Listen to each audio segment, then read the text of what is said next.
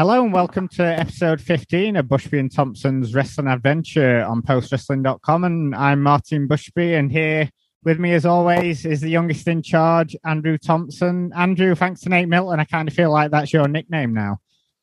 Nate, Nate, Nate definitely blessed me with one, of the greatest nicknames uh, to, to ever to ever come through the Post Network. I appreciate Uncle Nate. Uh, but yeah, Martin, it's always a pleasure being here with you, my man. And uh, we have a very, very, very special guest uh, with us today. A man who just came off a very successful weekend media wise and got to enjoy some good graps in person. Uh, Martin, we, we have the man himself, SP3 joining us from Sportskeeda, also from the True Heel Heat platform. They have their own Patreon and YouTube that everybody should go subscribe to. He does weekly uh, TV reviews from everything involving professional wrestling. Uh, his, Sid, Sid is uh, affiliated with the man himself, True Heel JJ, uh, one of the funniest people out there, man. Uh, Sid, Sid, I appreciate you joining us, man, and uh, you know taking the time out your day to come do this. I am very grateful to be here, honored, privileged to be here with Andrew, the one one of the the best people in wrestling media. Honestly, I tell that to everybody, not just when he's around. And Martin, we we got to chop it up before we start recording. I'm already loving loving talking to you. I got to go over to Sheffield and uh, chop it up, but I am glad to be here. You know, I had Andrew cross the forbidden door to True Heel Heat YouTube yeah. channel. Hilarious episode where uh, Top Guy JJ ripped through Booker T for his takes. So. Uh, uh, I'm I'm glad to walk through the forbidden door the other way to post wrestling and join you guys on your great platform and ready to talk some Ring of Honor, which I am. I, I like to call myself a, a lifer, a, a ROH lifetime fan. So I'm glad to be talking about this. No, we appreciate you taking the time out, mate, and uh, stepping through that Forbidden Door. I know you're a very, very busy guy. I mean, great that we, you know, you managed to make time for me and Andrew because you've been everywhere recently, haven't you? You were live at Full Gear and then this past weekend live at Survivor Series. How, how were the live shows for you? Uh, it was stressful one because my, my first job in life is a father. I have uh, two twin I have twins that are about to be two years old. So God bless my uh, significant other, my wife uh, Tia. Shout out to her if she's listening because she had to deal with the kids for two weekends in a row while I went wow. to these wrestling events. But uh, Minneapolis was a lot of fun for Full Gear. Got to interact with a lot of uh, wrestling media as well as a couple of the wrestlers from AEW. Got to take in a fantastic show, one of the best shows of the year, one of the best shows in AEW history with Full Gear. And then this weekend, got to do my first WWE Media Day, which I was very nervous yet excited for. Uh, got to meet a lot of people that I admire during that. And uh, then Survivor Series yesterday, which was a pretty good show. I mean, unless you wanted The Rock to show up and then you just left uh, disappointed. Uh, say that you got, you got some really uh you got some really great interviews. I think everybody should definitely go check those out. Uh, see, have pulled some interviews with Jeff Hardy. Uh, he pulled some interviews with Xavier Woods, Zelina Vega, uh, Rhea Ripley. Some some really great content up on the Sportskeeda YouTube channel. Man, you did a great job.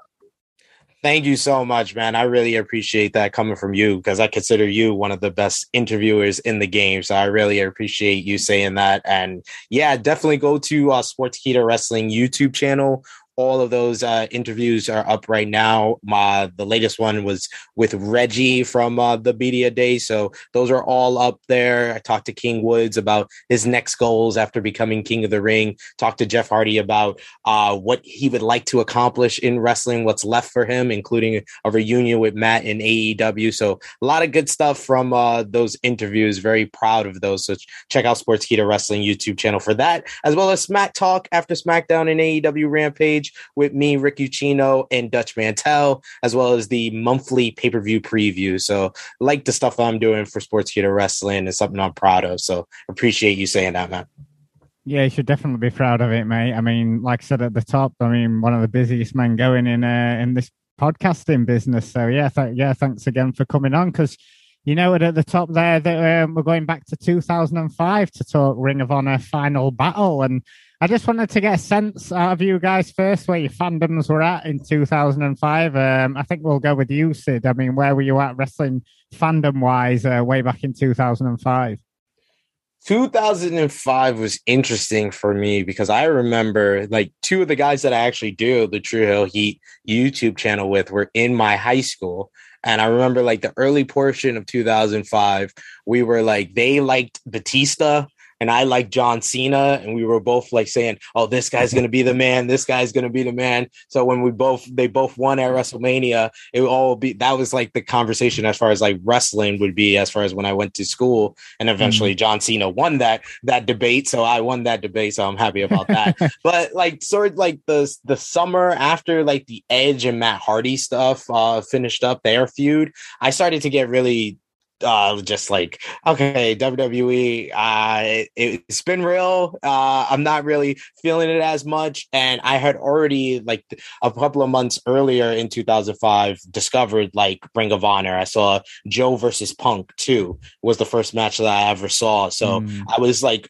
doing more like as the months went by i would watch like another match that was got a lot of buzz or praise or i would watch the little weekly stuff they would put on rohwrestling.com um, so like my love and appreciation of Ring of Honor at this point in 2005 is growing. It's a, it's kind of like a seed that has just been planted, has been watered, and is starting to flourish and grow. Where in 2006 it would really like grow even bigger. To the end of the year, I finally went to my first Ring of Honor event. So this was a good time as far as my wrestling fandom.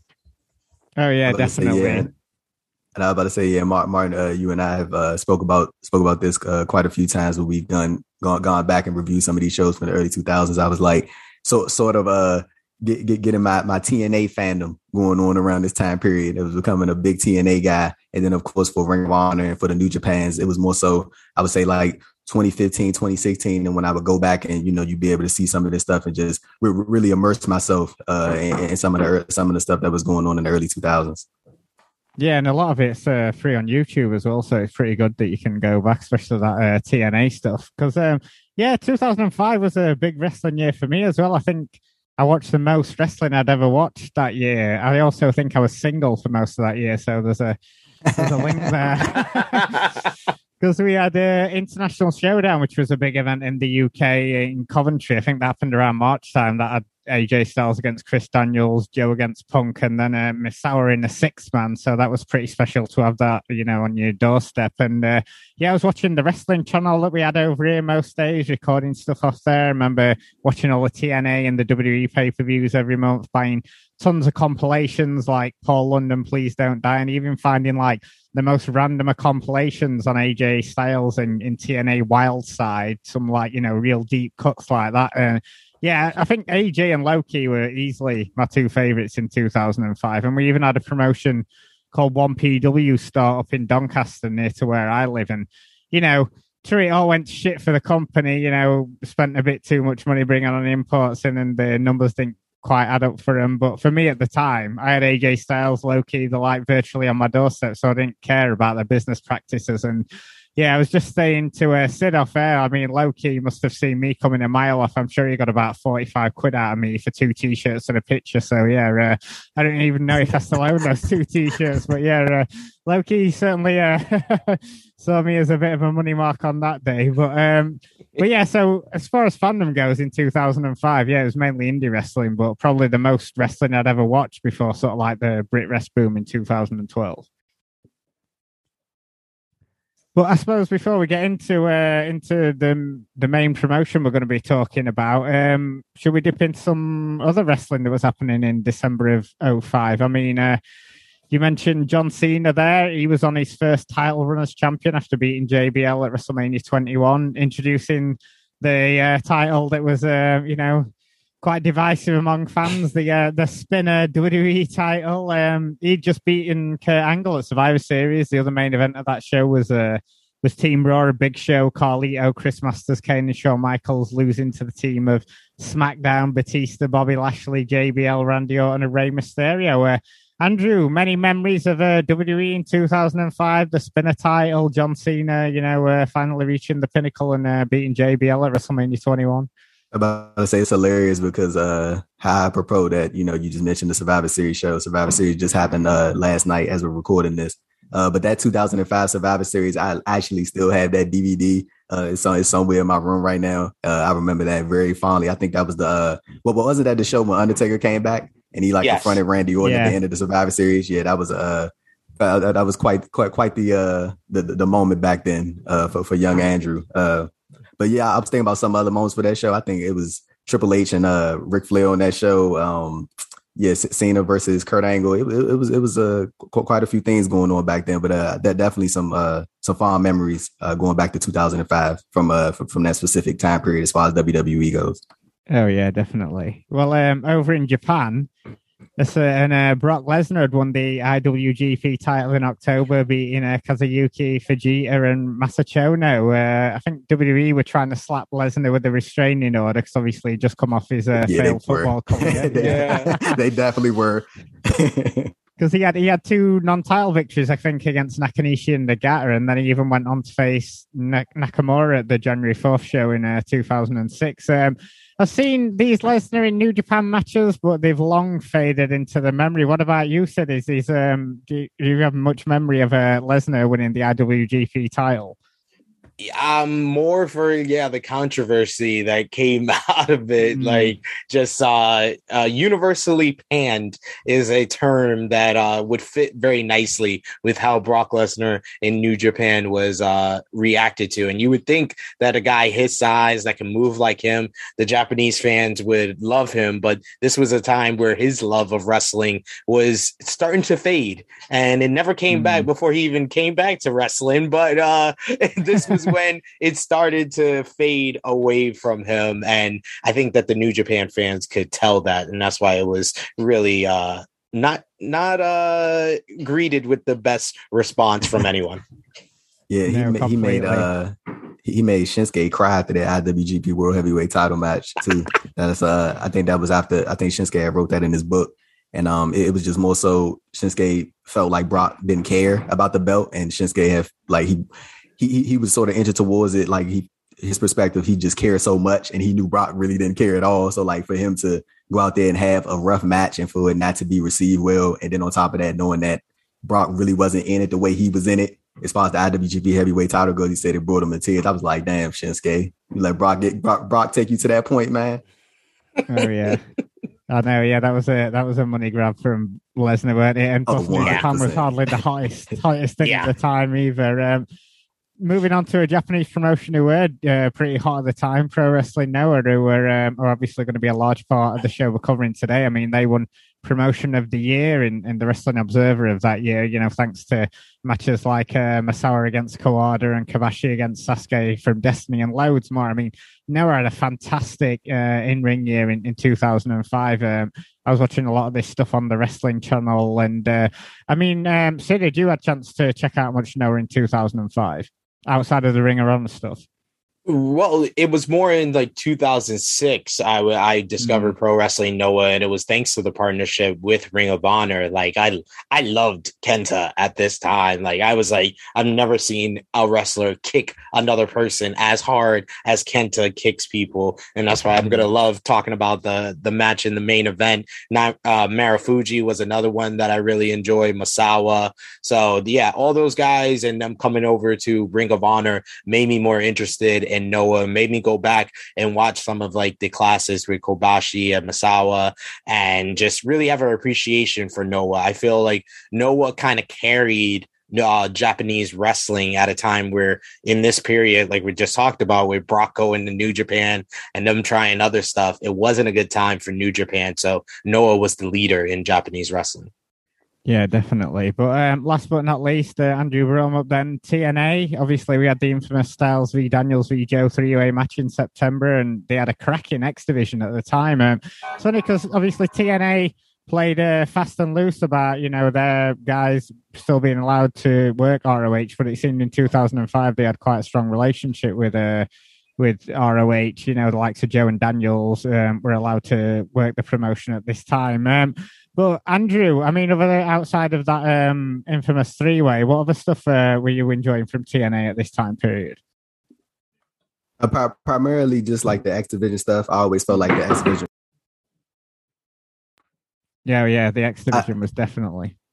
Yeah, I, I, well, let me just say because I, I, know people. I know we're recording right now. If I don't know if y'all can hear this, people that's recording, I got construction going on outside my house, and it is loud as hell. So Martin, Martin and SP3, y'all doing a great job of trying to cover for me. I, I, just want to clear because I, was going to keep pausing So I just want to know about. I just wanted to make sure uh, we got that out the way. But yeah, man, it, it was primarily just the X Division stuff. Uh, like I, I, was really a big fan of that. Like at that time, I, I didn't think that I've like, especially in 2005, bro. I was like, what, was I like eight or nine? Like I, I, I wasn't more so looking at professional wrestling how I do now. It was just more so it just oh the moves oh what wrestler looks cool this and that. Mm. and then as i got older of course you start to grow like a bigger appreciation for the sport of it and the ins and outs of the business and more so of the yeah like i said the insides of it. But back then i, I had definitely had a different view on professional wrestling. But as i go back sometimes and i watch some of these shows like even those throwback tna shows i get a greater appreciation for what they were able to do in the ring yeah, definitely. It wasn't always the greatest like main events and stuff that they were putting on, but definitely, um, yeah, the X Division stuff was uh, shining out. But um,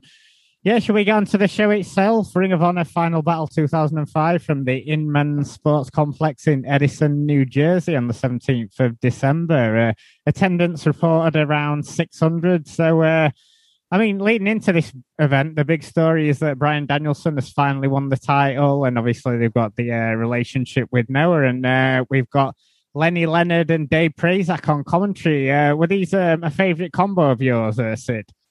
Classic, classic ROH uh, commentary. Like when I when I hear Lenny Leonard when I heard Lenny Leonard on like Evolve, I, I would always like mark out like ah, I remember him from the old school ROH uh, DVDs, and then uh, like uh, Prazak the same thing with like the Shimmer. He worked with a bunch of different promotions, but I say like this is the most vintage independent wrestling commentary team in in my lifetime for sure.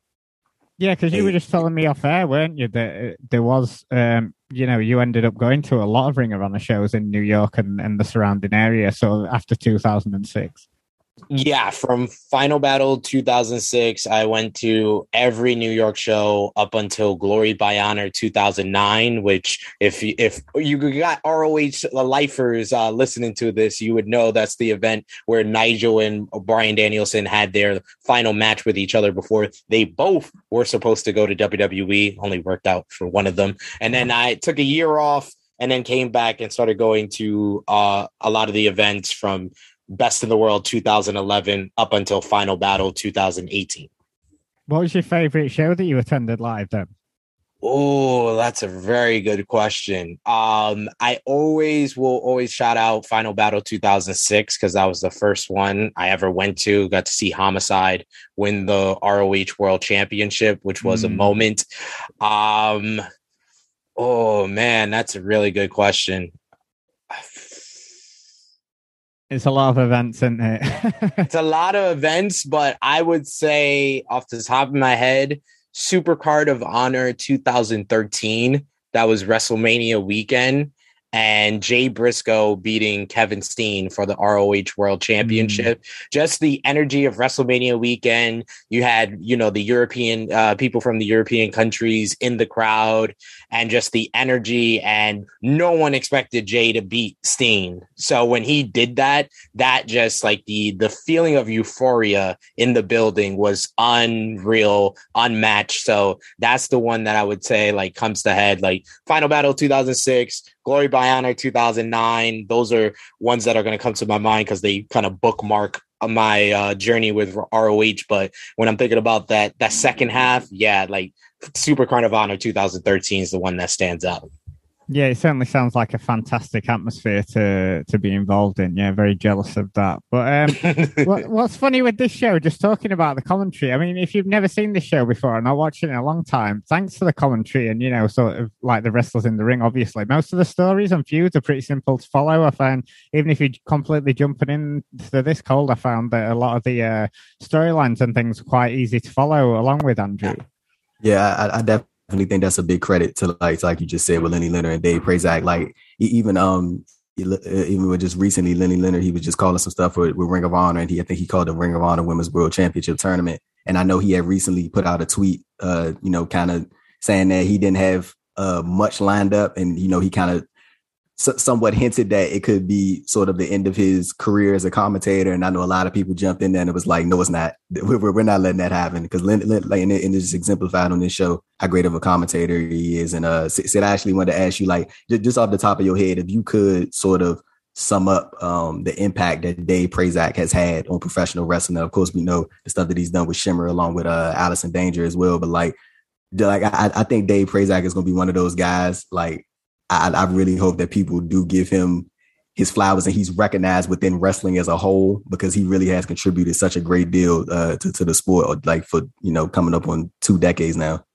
Yeah, I mean, at a time where like professional wrestling in general wasn't really caring for women's wrestling and there was a bunch of women women's wrestlers who were on the rise who were very talented and just didn't have a platform to go. I think dave Prazak created that with uh, shimmer and then you know his work as a commentator was just some great stuff. Like he a lot of the old school roh dvds that i have it was just him. It wasn't even lenny leonard on it. It was just it was just Prazak on his own own. And to do that, that ability, like that was something that I really uh, appreciated about Joey Styles when I was a kid with uh, looking at uh, ECW. Mm. And that's what gave me like the vibes of ECW with Ring of Honor from when I was watching, like originally just watching like random matches and stuff is that the one commentator, the feel, the underground, the dark, the dark setting. It was very Ring of Honor, uh, very extreme championship wrestling feel but it had that feel yet it had wrestling similar to like the late 80s, early 90s WCW, NWA. So it was like that nice little blend of stuff that you weren't getting at the time from WWE. You weren't even getting at the time a lot from TNA because, like Andrew said, at that time, like the X Division was awesome. But yeah. like the thing I realized, especially at this time when I'm discovering more and more Ring of Honor, and then I'm going through the Ring of Honor, uh, they used to have like this roster thing, this roster page where they show like clips of each person. And and they like play their music with it, which is so cool because of the music at this time. That was another thing about the show. Like I was just marking out to all the old school, all the old school music when they didn't have the licensing problem. Hearing all the old school mm-hmm. music because that made me remember that roster video. And I'm watching the roster video. I'm like, yo, TNA just stole all the people from Ring of Honor. Like that's their X division. like I was like, AJ Styles came from Ring of Honor, Christopher Daniels, Samoa Joe, Austin Aries, Roderick Strong. That's all my favorite people in the TNA X division. I'll just watch Ring of Honor if I want to see. If I just want that, if I just want TNA X division and I don't like anything else, I used to tell people just watch Ring of Honor because that's the X division. That's where they got most of those guys. So yeah, I, that that was the the funny part with that. Oh yeah, definitely. Um, but I suppose getting into the show now, uh, Low Ki opens us up with a promo saying he knows Kenta is one of the best around, but he's improved loads. Um, quite the unique voice I always found Low Ki had got. It's very, uh, very serious, very deep voice that is Low got. So yeah, we open up with that promo, and then we're into uh, the first match. Jimmy Rave, who's with Prince Nana, who's quite heavily on the show against Milano Collection AT, and uh, obviously Prince Nana's all over this show. Um, I mean, the faction he had Sid was, uh, you know, quite prominent on this uh, on this card, wasn't it? Yeah, I mean, I, I loved I love Prince Nana at this time. Uh, it's this is my second favorite variation of Prince Nana. My favorite is when he uh, he comes back and he's rich because he, he because Obama is president. that's my that's my favorite. That's my favorite Prince Nana. But this was like the peak of the embassy. This was, yeah. I, and that's this uh, points to what you guys were talking about with Prazak and Leonard, where they talk about uh, the feuds that Jimmy Rave had in 2005, because this was really uh, a changing, a changing and a turning point in his career because he had his feud with Punk, which was uh, high profile that changed that turned CM Punk babyface. Uh, he had his uh, feud with the Generation Next with the uh, Steel Cage Warfare, and I like them talking about that. That was like one of the more the last mm. meaningful shows that they had before before this. So Prince Nana was a great uh, manager because he always got heat for the guys that he was work that he was working with, especially Jimmy Rave. And you saw a little bit of that on the outside with him working with the fans. He always he has great interactions with the fans and always gets heat for whoever he's in the corner of. Yeah, man. Jimmy Rave, he like when you think about him now, he's he's like really going through like a really rough like a real rough patch. I'm pretty sure you guys yeah. have seen you know some of the stuff that's going on with him. I think he had uh both of his legs amputated. He had MRSA MRSA infection. Um, and J- Jimmy's only 38, man. Like it's, I, I, know that I, I, know that's so that's so rough, and I know he has a um a GoFundMe. Uh, I just want to plug that real quick. It's Go GoFundMe slash uh, Jimmy Rave. Oh, go, yeah, GoFundMe slash Jimmy Rave. So yeah, if you go support him, I think he's trying to uh, raise funds. Um, you know, just just to help him out, man, because I'm sure the medical bills are hell. But yeah, J- Jimmy Rave, just to see him in this man, and I get like as soon as I saw him come out, it, it, immediately made me think of what he's going through now, and I can only imagine just like that life transition and like how things are now and how much of an effect that can have on somebody mentally. Yeah, definitely. Like you said, uh, completely going to support his uh, GoFundMe, and obviously it's really sad seeing the stories come out about him. Um, the other part of this match, obviously Milano Collection, he was a part of the Dragon Gate precursor Toryumon, uh, and then I think he did move to the USA, and he obviously appeared for ROH, TNA, and he was even part of uh, the former Shawn Michaels uh, Wrestling Academy, the uh, Texas Wrestling Academy. I mean, he's now more famous for being part of the New Japan commentary team, but I, I quite enjoyed this an opener. I thought a quite high energy crowd really into it. Fair amount of sort of high spots, you know, with Rave picking up the win uh, with the greetings from Ghana, which was essentially a, a pedigree. Uh, what were your thoughts on this opener, Andrew? I, I, think it was a solid opener, man. Like Milano Collection AT, like I, I really, I admittedly haven't seen much of him from like his uh during this time period. Like he, he was very much still active. Like um, I'm, I'm really surprised like that he didn't like win anything when he was um when he was a part of New Japan. Like I think he had that one best of the Super Juniors tournament win back in 2007. Yeah. I think the one that uh Balor was a part of or that Devitt was a part of, whichever one you want to call him. Um, but yeah, I, I, was really surprised like to find out that he didn't really achieve much in New Japan. And like you said, more so known for what he's doing now, the commentary team, and being uh, a, a, a, a, big time fan of Evil. So, so yeah, that, that's Milano Collection AT. But I, I, I, definitely think this was a it was a solid opener, man. It was fast paced. They, they they picked it up towards the end. Like I feel like it started off. I mean, not not not, not everything is gonna um you know jump off right right off the bat, but I, I definitely think towards the end they really picked it up and it made for a solid match. And you know the people came alive for it at the end. Yeah, definitely. Uh, what were your thoughts on on these two, Sid? I thought they worked pretty well with each other. I thought it was a solid opener to the show. And like Andrew, I haven't seen a lot of Milano from when he was wrestling. I just see him on commentary being like the the one Japanese commentator that has like a personality and they get involved into this the stories. Uh, some with his interactions with like Evil and Hiromu and Shingo and SANADA. So uh, I, I like I liked uh, seeing Milano here, and he was moving very well. Uh, Rave uh, I love I love him stealing other people's moves, and they talked about yes. it on commentary uh, with him using the Rave Clash, which was his ter- his uh, bite off of the Styles Clash from AJ Styles, and now he's using the Pedigree, and he's calling it Greetings from Ghana, and I love I love how he used to incorporate Ghana and uh, what Prince Nana brought to his uh, his whole character and presentation in his move names. Yeah, because obviously, for those unfamiliar, Prince Nana, his whole um, gimmick was that he'd uh, used his wealth gained from the taxes of people of Ghana to hire wrestlers to wrestle his opponents and rivals. Uh, Perfect. So there you go.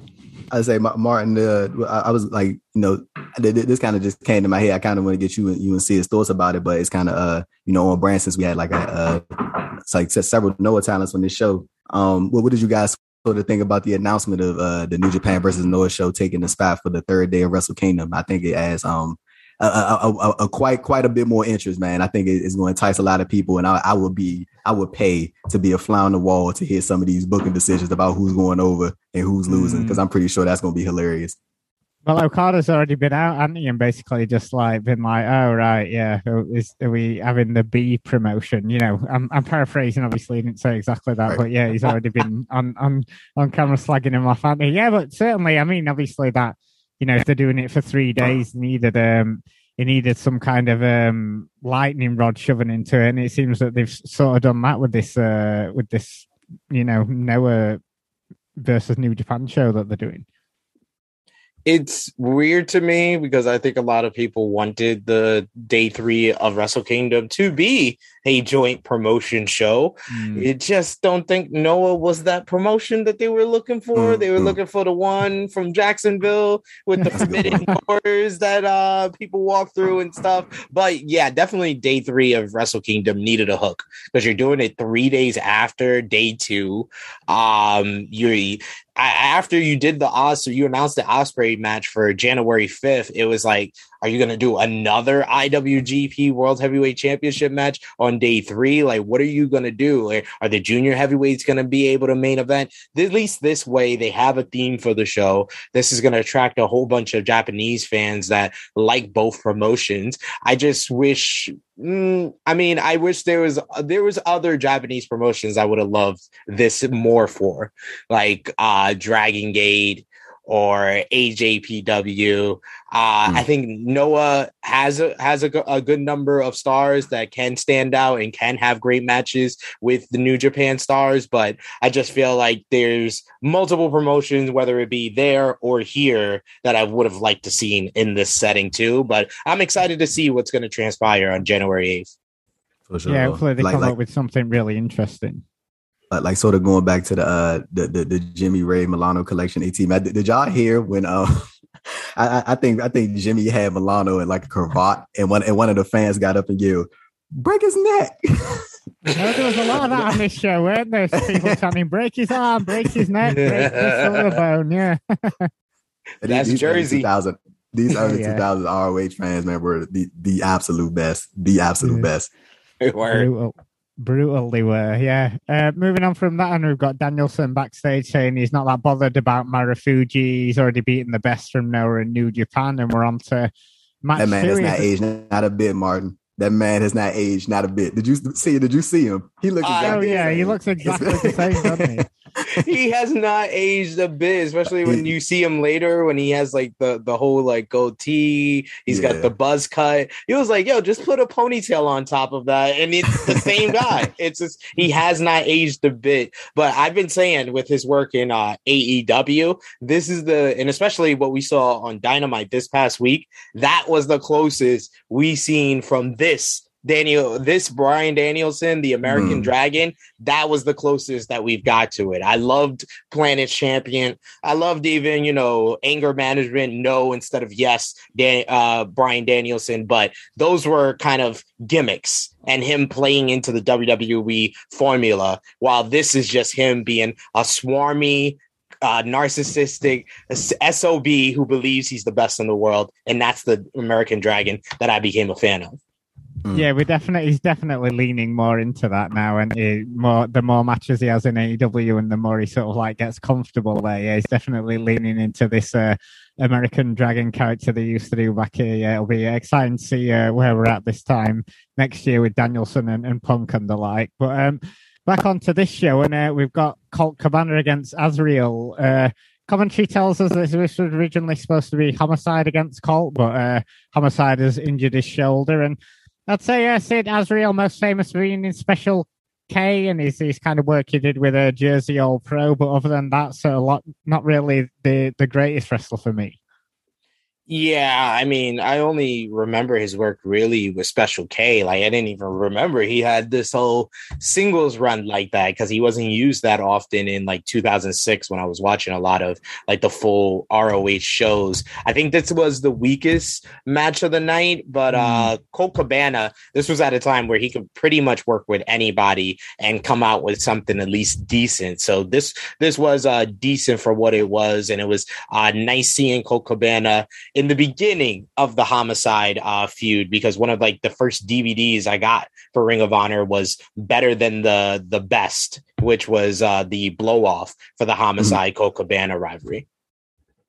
Yeah, yeah but, it's, uh, an odd, it's an odd match, isn't it, though, Andrew? Because obviously Azrael yeah. seemingly wanting to do a comedy style match, but Colt isn't into it. You know, he's you know, he didn't really play along. He's even saying to the crowd, "Expect no mercy," you know, and uh, yeah, it's a bit of an odd match. Uh, obviously, Colt wins by smashing Azrael with a lariat for the win. I think they're more concerned with um, the homicide feud because obviously he comes out yeah. at the end with Ricky Reyes, doesn't he'd say, you know, he's going to be out for six months. But another name that uh, homicide was attached to a lot in Ring of Honor was Steve Corino. So it's kind of like that triangle that uh, homicide's got going on with Steve Corino and, and Colt Cabana.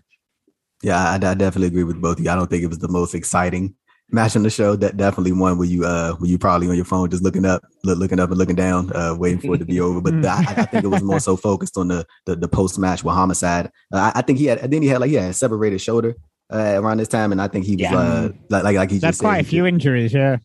Yeah, and like he, he said, uh, an expected six six months uh return date or something like that. Or, like I, I know he tried to avoid surgery. Um, I, I think most of the people around this time, most of the wrestlers around this time, weren't even thinking about long term surgery like that. Because once you take that time off, you probably lose your spot, and then you know that'll be you know, I'm, I'm, pretty sure that that wasn't the most ideal thing. But with, with hello, he, hello think, Nigel McGuinness, when you're talking about that, Andrew.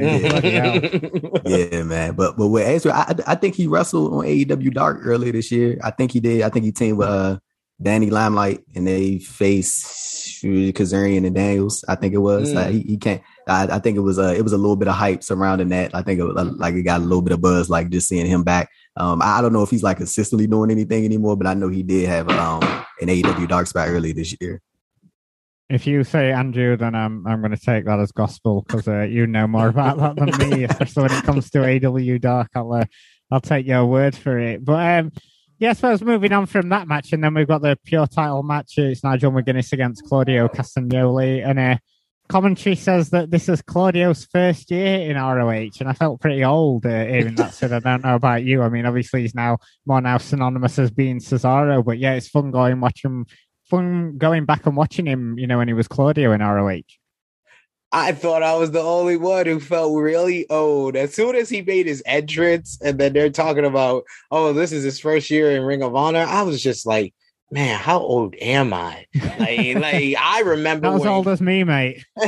I remember when Cesaro had hair and wore way too much clothes to the ring. Um, I but you kind of see the the technical proficiency that he would grow into.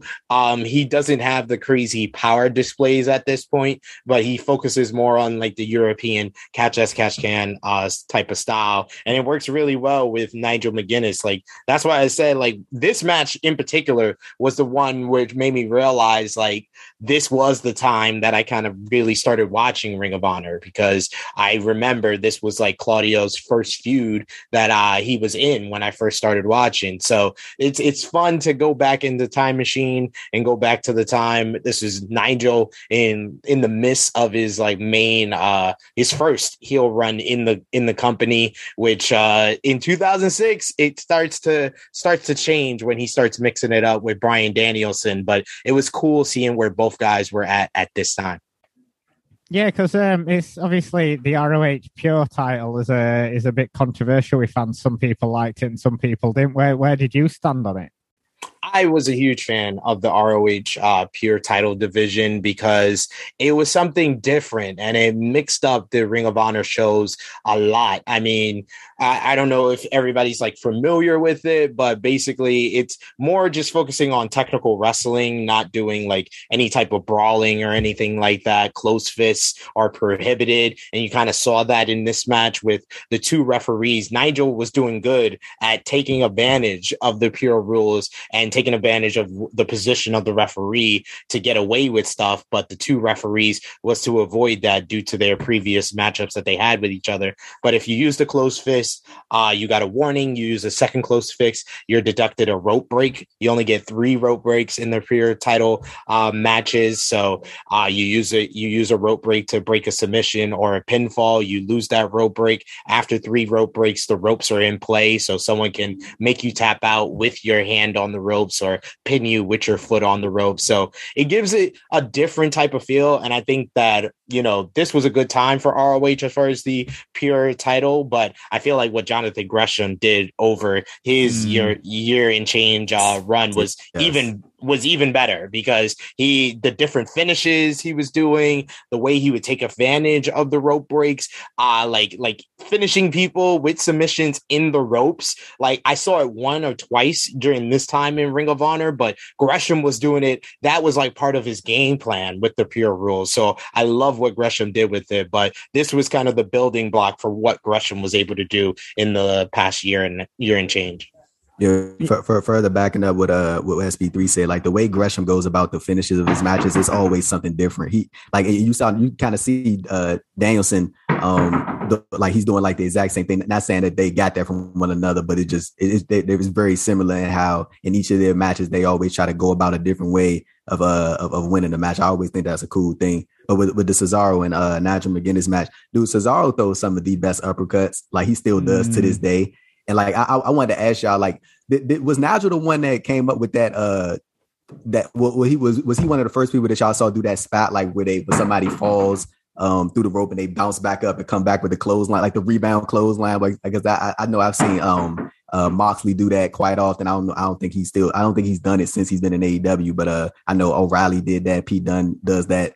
I, I was because I, I think I think Nigel was probably one of the first people that I saw uh, doing that spot. I was just wondering if y'all if, if, he was if that was sort of the same thing for y'all. If y'all can remember. Yeah, definitely for me, he was one of the first. I'd seen it a few other times, but he was the one who sort of like most predominantly used it when I was watching a lot, sort of like around this time period.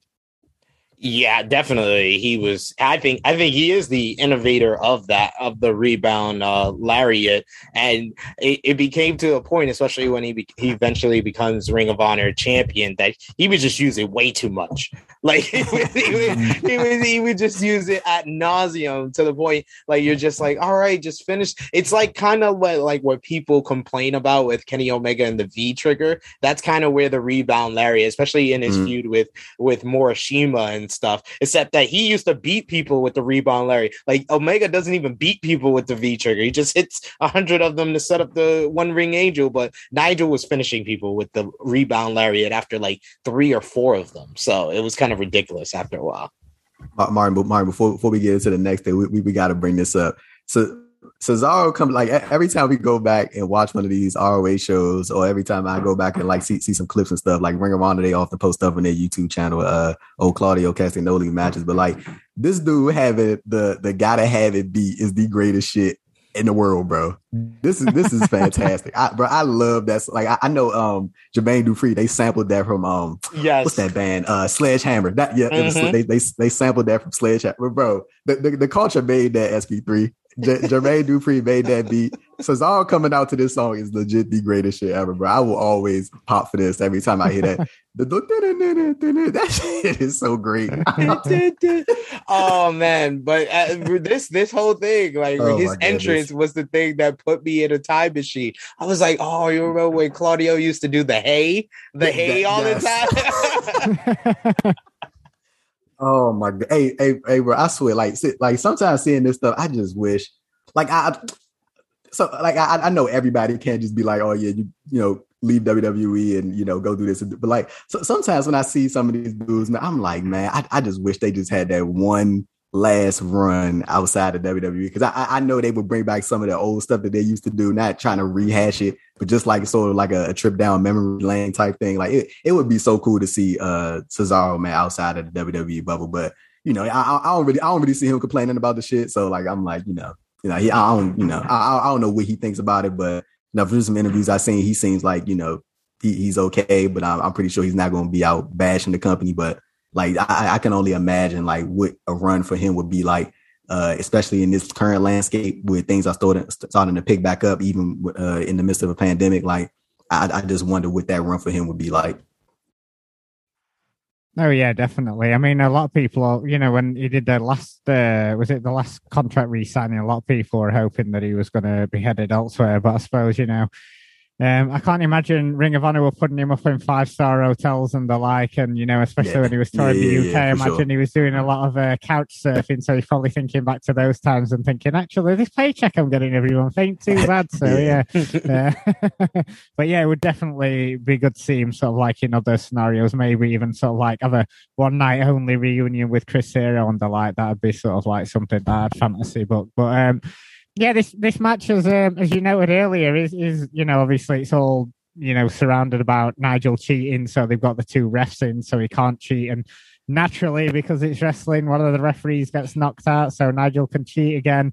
He even tries doing the Eddie Guerrero spot where you know with this iron that he keeps ringing out to uh to uh, smash people with, although he throws it to uh to uh, Claudio, and both the refs are down. So Claudio's just got a weapon there, you know. And so um, yeah, it's quite a, quite a fun little match, you know. Lots of uh, sort of like you know McGuinness trademarks in it, and uh, not gonna blow your socks off, but I quite enjoyed it for what it was. And uh, you know, Nigel's always interesting to watch around around this time period. So yeah, interesting, uh, interesting match there. And on to the next one, we've got Steve Corino against Alex Shelley, who's uh, part of a Prince Nana's faction, and Can I just get your, your guys' thoughts on Steve Corino? Because I remember at the time he was coming over to the UK a fair bit, and there was always a lot of people with Corino shirts on, and people loved him from ECW, and especially that match he had with Dusty Rhodes and the like. And never the biggest fan and still not here. I never quite got it with Corino. I was just like, ah, he's okay. He's just a pale white guy, you know. But uh, other than that, Andrew, are you are you were you a big fan of uh, of Corino here, or or have been in his other work in ECW and the like?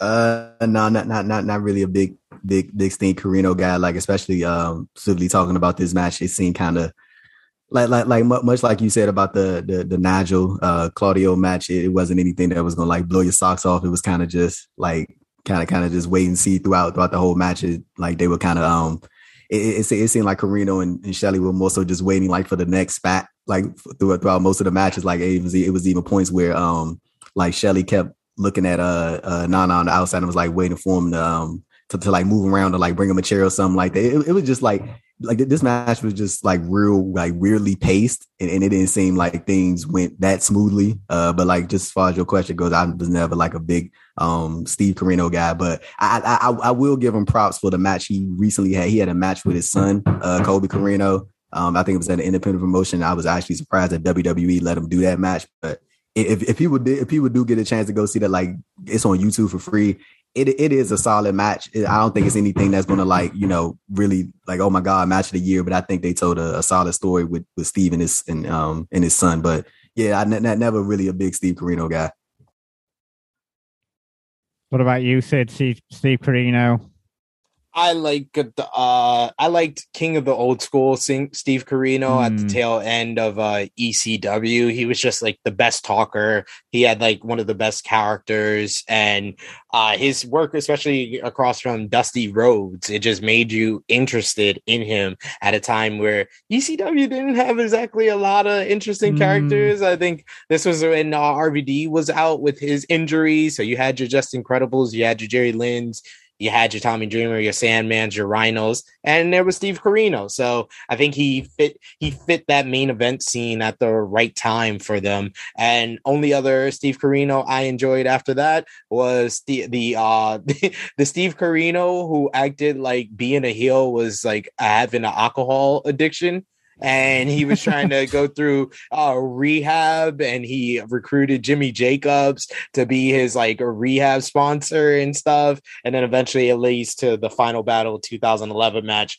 with Kevin Steen. And that leads to Scum I enjoy all of that. That stuff in Ring of Honor was cool. Mm. This middle portion, I'm so so. I liked his stuff with Homicide because that that this feud with Homicide really puts Homicide on the map. I think it's this feud, the Samoa Joe feud, and the Colt Cabana feud that really built the legacy of Homicide in Ring of Honor. So, and I, I just like how they use Steve Corino as a catalyst to direct homicide because they go on a long feud. This starts at like the the first the the I think the first anniversary of Ring of Honor and yeah. then all the way through until like 2000 the end of 2006 or middle portion 2006 2007 they're still feuding. Like this is this is something that kind of leads into different feuds for homicide. I think it was through the Corino feud he gets into his Joe feud. You see the connections between his Corino feud and his Colt Cabana feud right now. So this is I, I like the way they use this feud to kind of tell other stories. Yeah, that's a that's a good point. I can I can appreciate that uh, definitely. Sort of like you know the more you know, sorry, pun not intended. The more old school handing Corino, um, you know, helping out, sort of like move this feud forward. Yeah, I can I can appreciate that definitely. Even though I'm not the biggest fan of Corino, but as far as like Shelley goes, Andrew, I mean, is he probably someone I mean, uh, he's had some cracking matches. He's been in some great stuff. But as far as potential goes, obviously we all know him mainly from you know sort of like his early ROH work, stuff like this, and then obviously the Motor City Machine Guns, and obviously his tag team with Kushida. But yeah. do you feel like there's a lot left on the table? I know he's just come back recently and, you know, he's been headlining PWG this past weekend and stuff. Do you think there's a lot left on the table with Alex Shelley? Because obviously he was off doing university and the like. And do you feel like he could have, he should have been a lot bigger than he actually was? I, I, I think that's a fair assessment to make. I think it's more so depends on what Alex Shelley actually wants to get out of himself. Like he even stated, uh, I think it was earlier this year, like before the Impact show, um, when, when he got when he pulled himself from the show, I believe, um, he, it was more so of a thing where it was his health and his uh, his work, and he he didn't want to like sort of mix the two. And you know, he, he sort of wanted to stay stay out of the weeds. Because while you know, of course, while the pandemic was still know, but it, it, it's still it's still a thing. But you know, it was more rampant uh, in January opposed to what it is now. It's uh, getting more control, more under control. But with Alex Shelley, man, I like I, I think it's a thing of as far as his potential goes. I think he did or, or is doing everything that he could do or can do. Um, right, right now he seems like to be the guy just on the independent scene who's helping out all the younger talent, or talents yeah. younger than him, and he's just like really got in the way. Like I, I know he has a match coming up with um uh, with, with, Ruby Soho for Beyond Wrestling. I'm looking forward to that. Like you say, he headlined PWG last night against Bandito, uh, which was uh, you know November 21st. But yeah, uh, Alex Shelley, man, like just looking at his career overall, I, I think that would be like a good um Alex Shelley would be like a good like profile topic to go back and look on when you think about everything that he's done in pro wrestling. Like you mentioned, the team with Kushida, um, the, the he had a that, that brief run in the Dusty Rhodes Tag Team Classic early to, um, early 2020. Uh, that seems like a lifetime ago. Uh, the TNA mm-hmm. run uh, stuff with Motor City Machine Guns, even when their recent run in TNA that was uh somewhat brief. But yeah, Alex Shelley is definitely that, that that's a good question. I, would be interested to hear like a sort of like a panel discussion about Alex Shelley and like what what he what he means to wrestling. And, and I, I but I think it would be even more interesting to hear like wrestlers speak about Alex Shelley because I'm pretty sure they have like nothing but you know the highest praises for him uh, just as a talent. And like I, I remember me and you talked about this. Uh, I, th- I, think it was several podcasts ago when we. Uh, I think it was Chuck Taylor who joked to Johnny Gargano. He was like, "I'm gonna go on AEW Dark and steal all your Alex Shelley moves or something like that." He was making fun of Gargano stealing Alex, stealing Shelley moves and stuff like that. So yeah, man. But Alex Shelley, like I, I definitely think he's gonna be one of those guys. You, you know what? I, I, know GCW just announced they they're doing like the Indie Wrestling Hall of Fame. Alex Shelley should be in that. Alex Shelley should be in that. Mm. You, if you're looking at if you're looking at people that have made such a great impact um, from the early 2000s to where we are now, and especially now what he's doing now, like Alex Shelley should definitely be uh, in that class if we're looking at people who are going to be like independent wrestling Hall of Famers.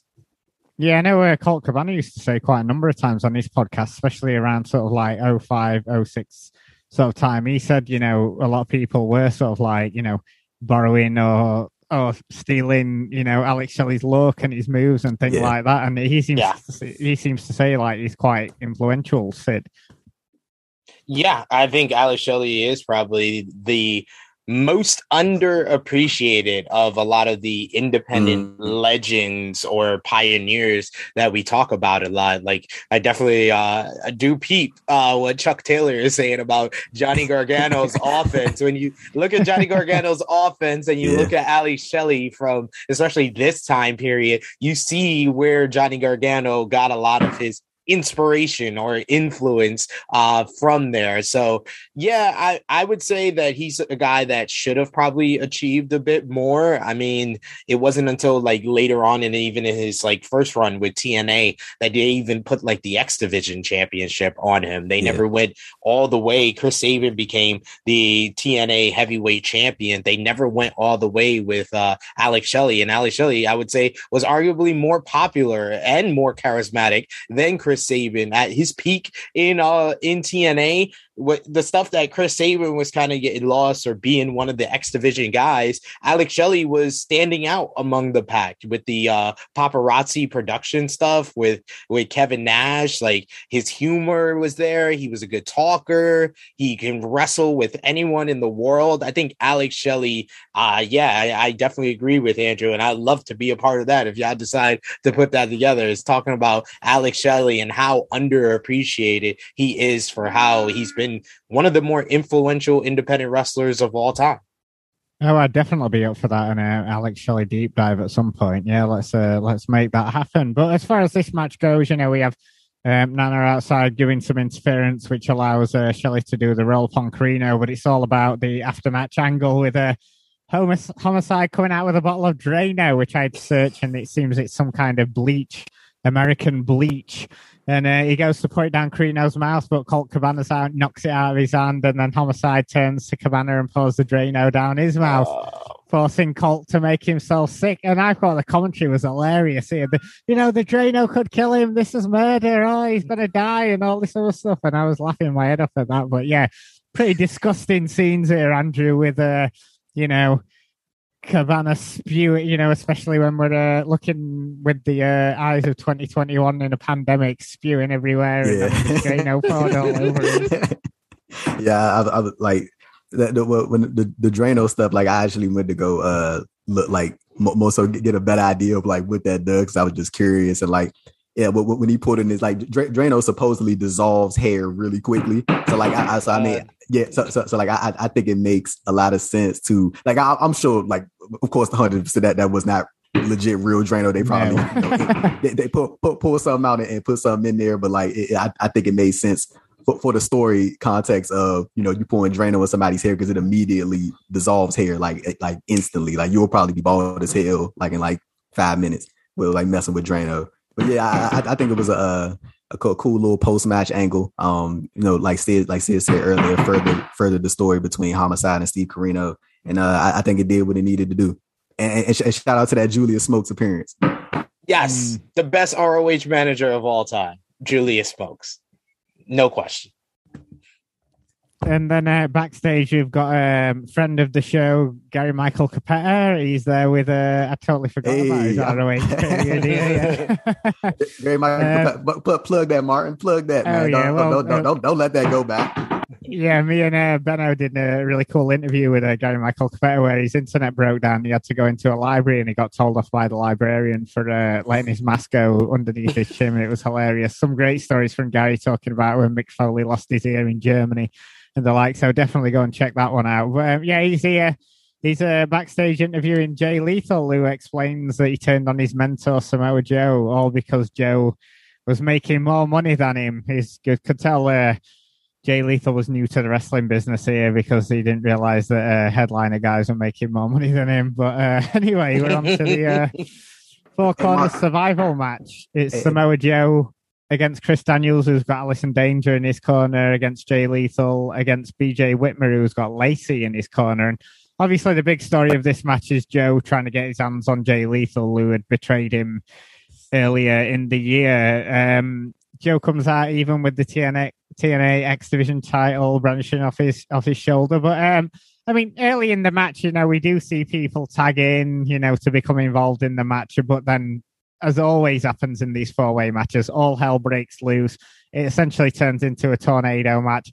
I thought it was a lot of fun. I mean, Joe's offense in this time period is awesome, just smashing up lethal. I was a huge fan of Daniels around this time, and obviously, you know, the best moonsault in the world and the like. And, you know, we even get Allison Danger and Lacey, you know, forearming the living shit out of each other. And pretty wild match. There was a lot of fun, you know, but Joe in this time period, you know, Joe with the blonde highlights in his hair was just absolutely brilliant here, Sid.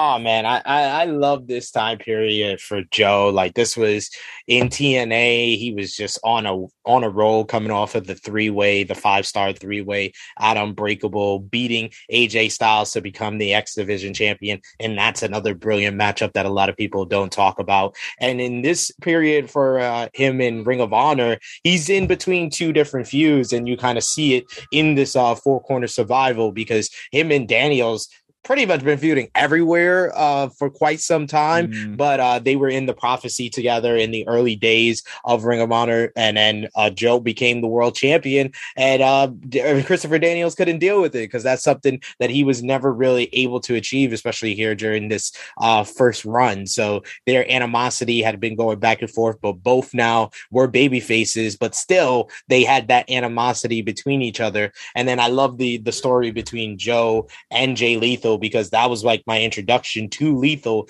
in Ring of Honor was him being the young boy, the young lion of Samoa Joe. So to see him start to grow, start to have confidence in himself, it made me realize like I pretty much have watched Jay Lethal's entire career from these these early days being mm. the young lion in uh, ROH to his time in TNA to going back to ROH and his rise there, becoming the the top dog and one of the ROH goats. Like uh, Lethal has a has a career that definitely another person that uh, deserves his own deep dive because of all he's gone through and outside the ring, of course. Uh, but yeah, this is great time for Joe. Joe is unreal. He's just a he's just a superstar. Like everything about him, from the entrance to the way he walks to the ring, to the way he carries himself, to the way he wrestles, he comes off like a superstar.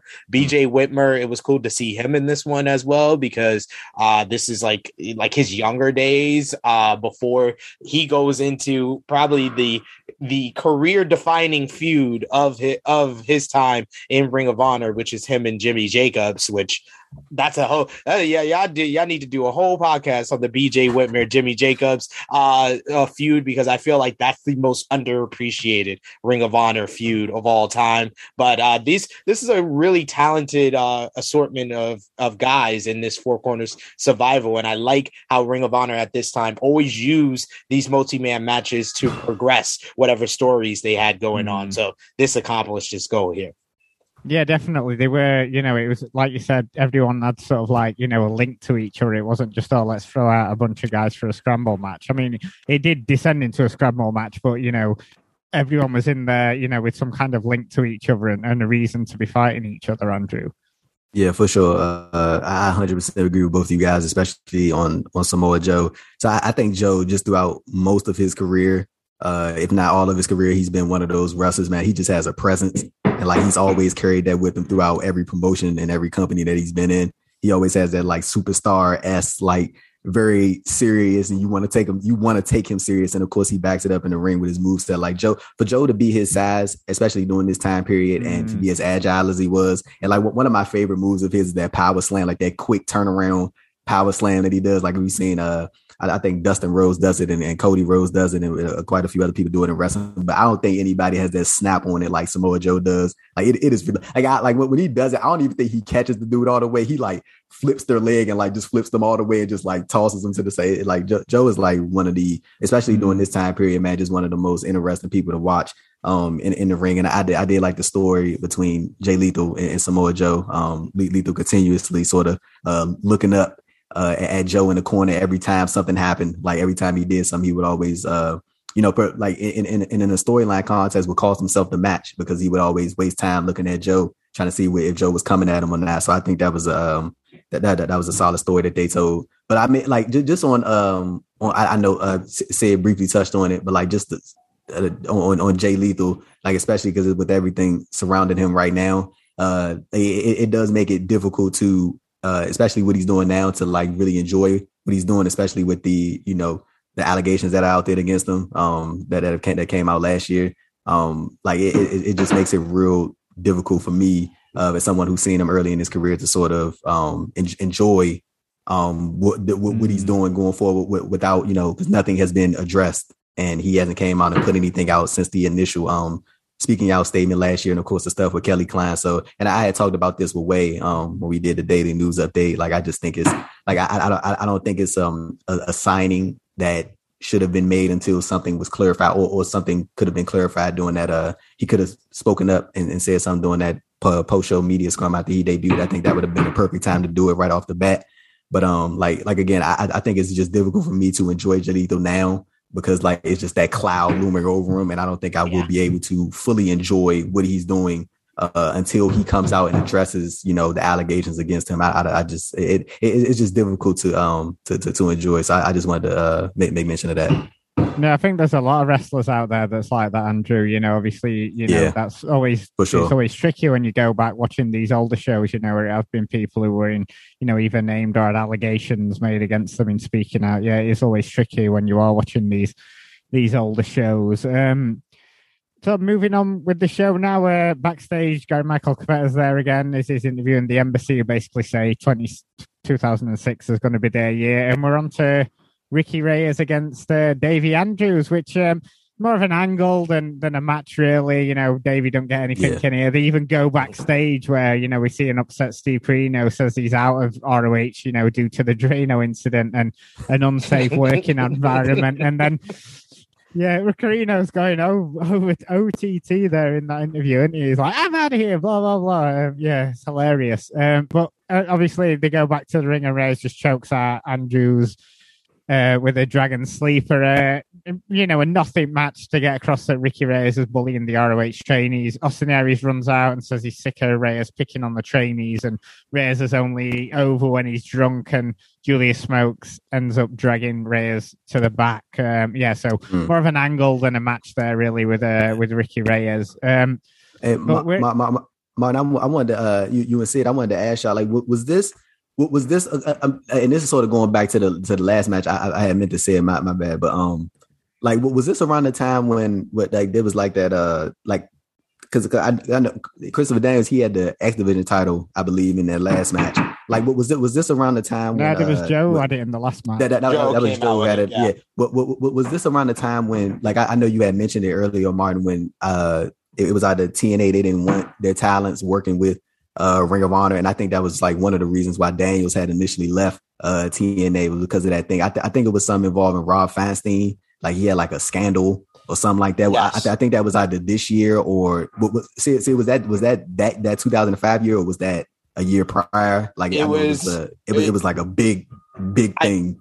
I, I want to say it happened in 2004 and then it came out in like 2006 because I know oh, 2000, okay. 2006 is when they well, no, it came out in 2005 actually, because that was why Daniels had originally left the company, and then right. he comes back to feud with Punk when Punk when Punk becomes champion, and I think in 2006 that's when they basically put the put the stamp on AJ and Daniels working in uh in ROH. And then come 2007, that's when they do it for Joe because I was at Joe's last ROH match in New York at for with Morishima in 2007. Mm. Okay, cool. Yeah, because wasn't it like um, around 2004 that Feinstein sort of like resigned from the company, but then obviously yes. TNA, yeah, TNA were always a bit funny with uh, Ring of Honor, not just because of that. You know, there were a few times where they let people from TNA go and um, have matches in Ring of Honor, and then they'd go, oh, "No, you got a contracted guy." So there were a few times, but around this time period, mm. they were obviously letting them,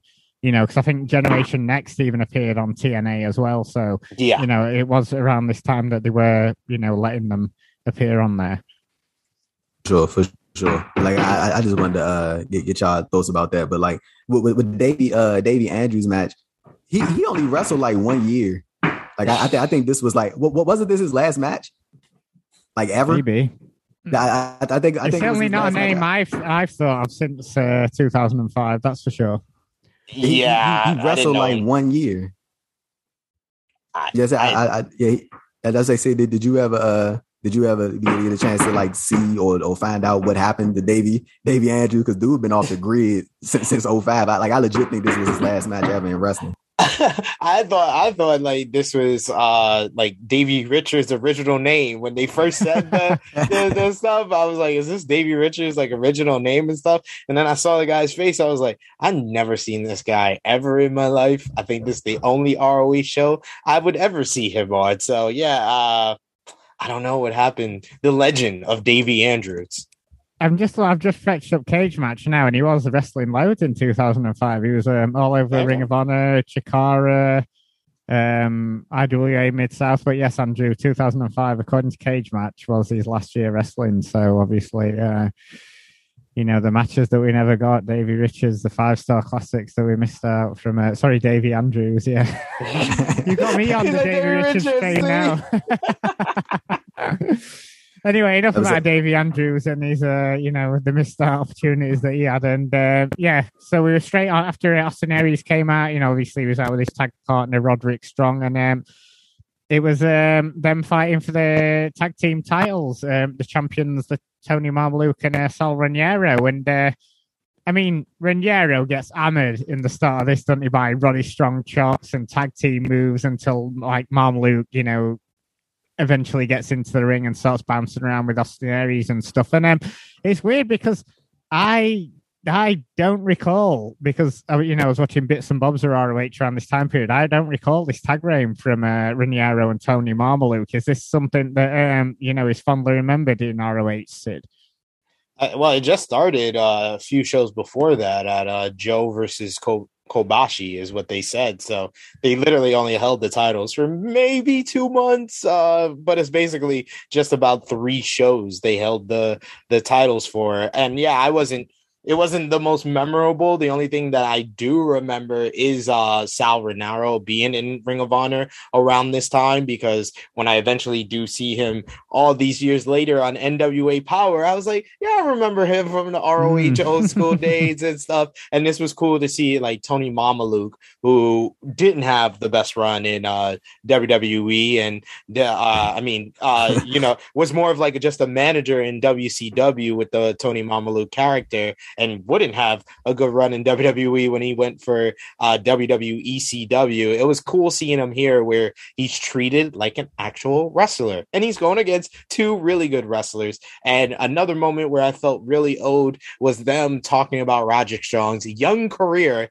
and saying that 2005 was a breakout year for him. yeah, I definitely felt old seeing a, a young Roddy Strong. Yeah, you know, chubby, yeah, chubby Roddy. My, my my friends always make fun of this when they see Roddy now. They be like, "Yo, Roddy, the, the old Roger Strong ate this Roger Strong. Like that that old Roddy is thick. He is thick."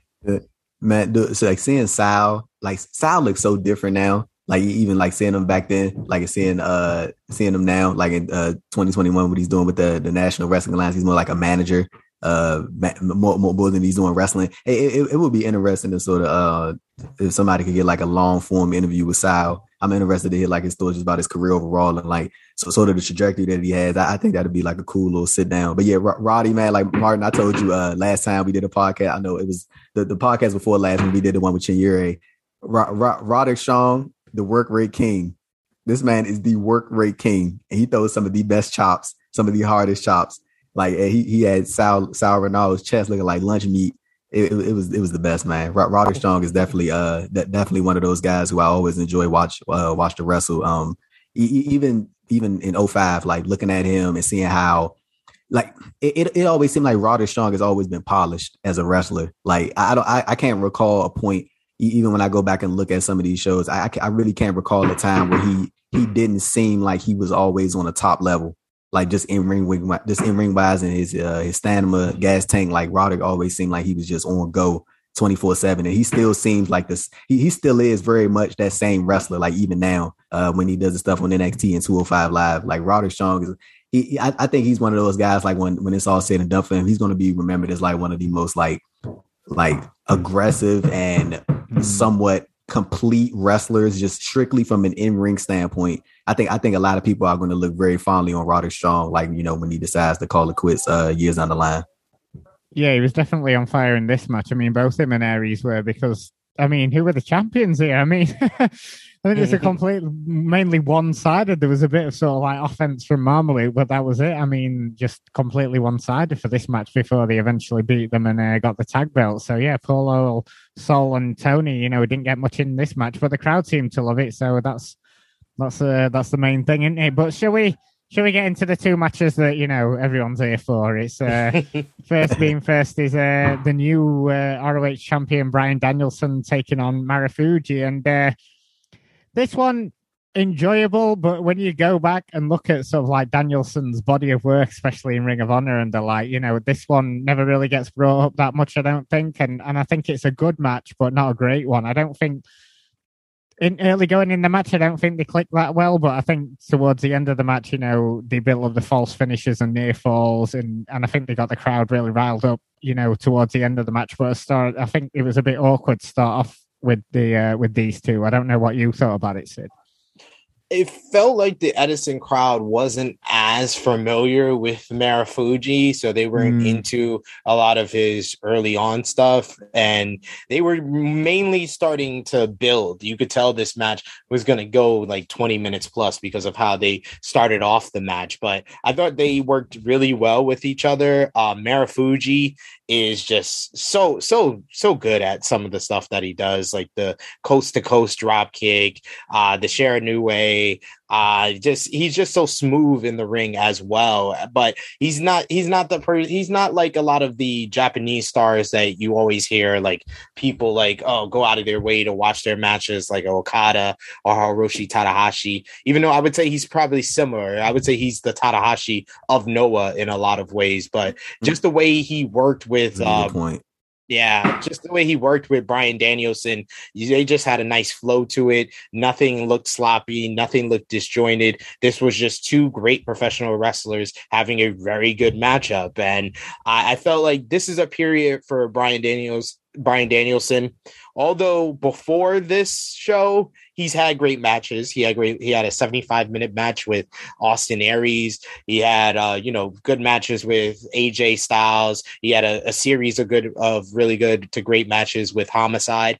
But I feel like what he does in 2006 and beyond until he leaves Ring of Honor is just so much greater than the stuff that he does prior to Final Battle 2005. So this mm. is kind of the middle portion where you can see Bryan Danielson is starting to get the confidence in himself and really believe everything he's telling the fans when he says he's the best wrestler in the world, but he hasn't hit that next level where people like I, I, when I started taking the people to shows in 2006, 2007, they they would tell me this is the greatest wrestler they ever seen live, and I think that he's putting it together right now, but he's not there yet.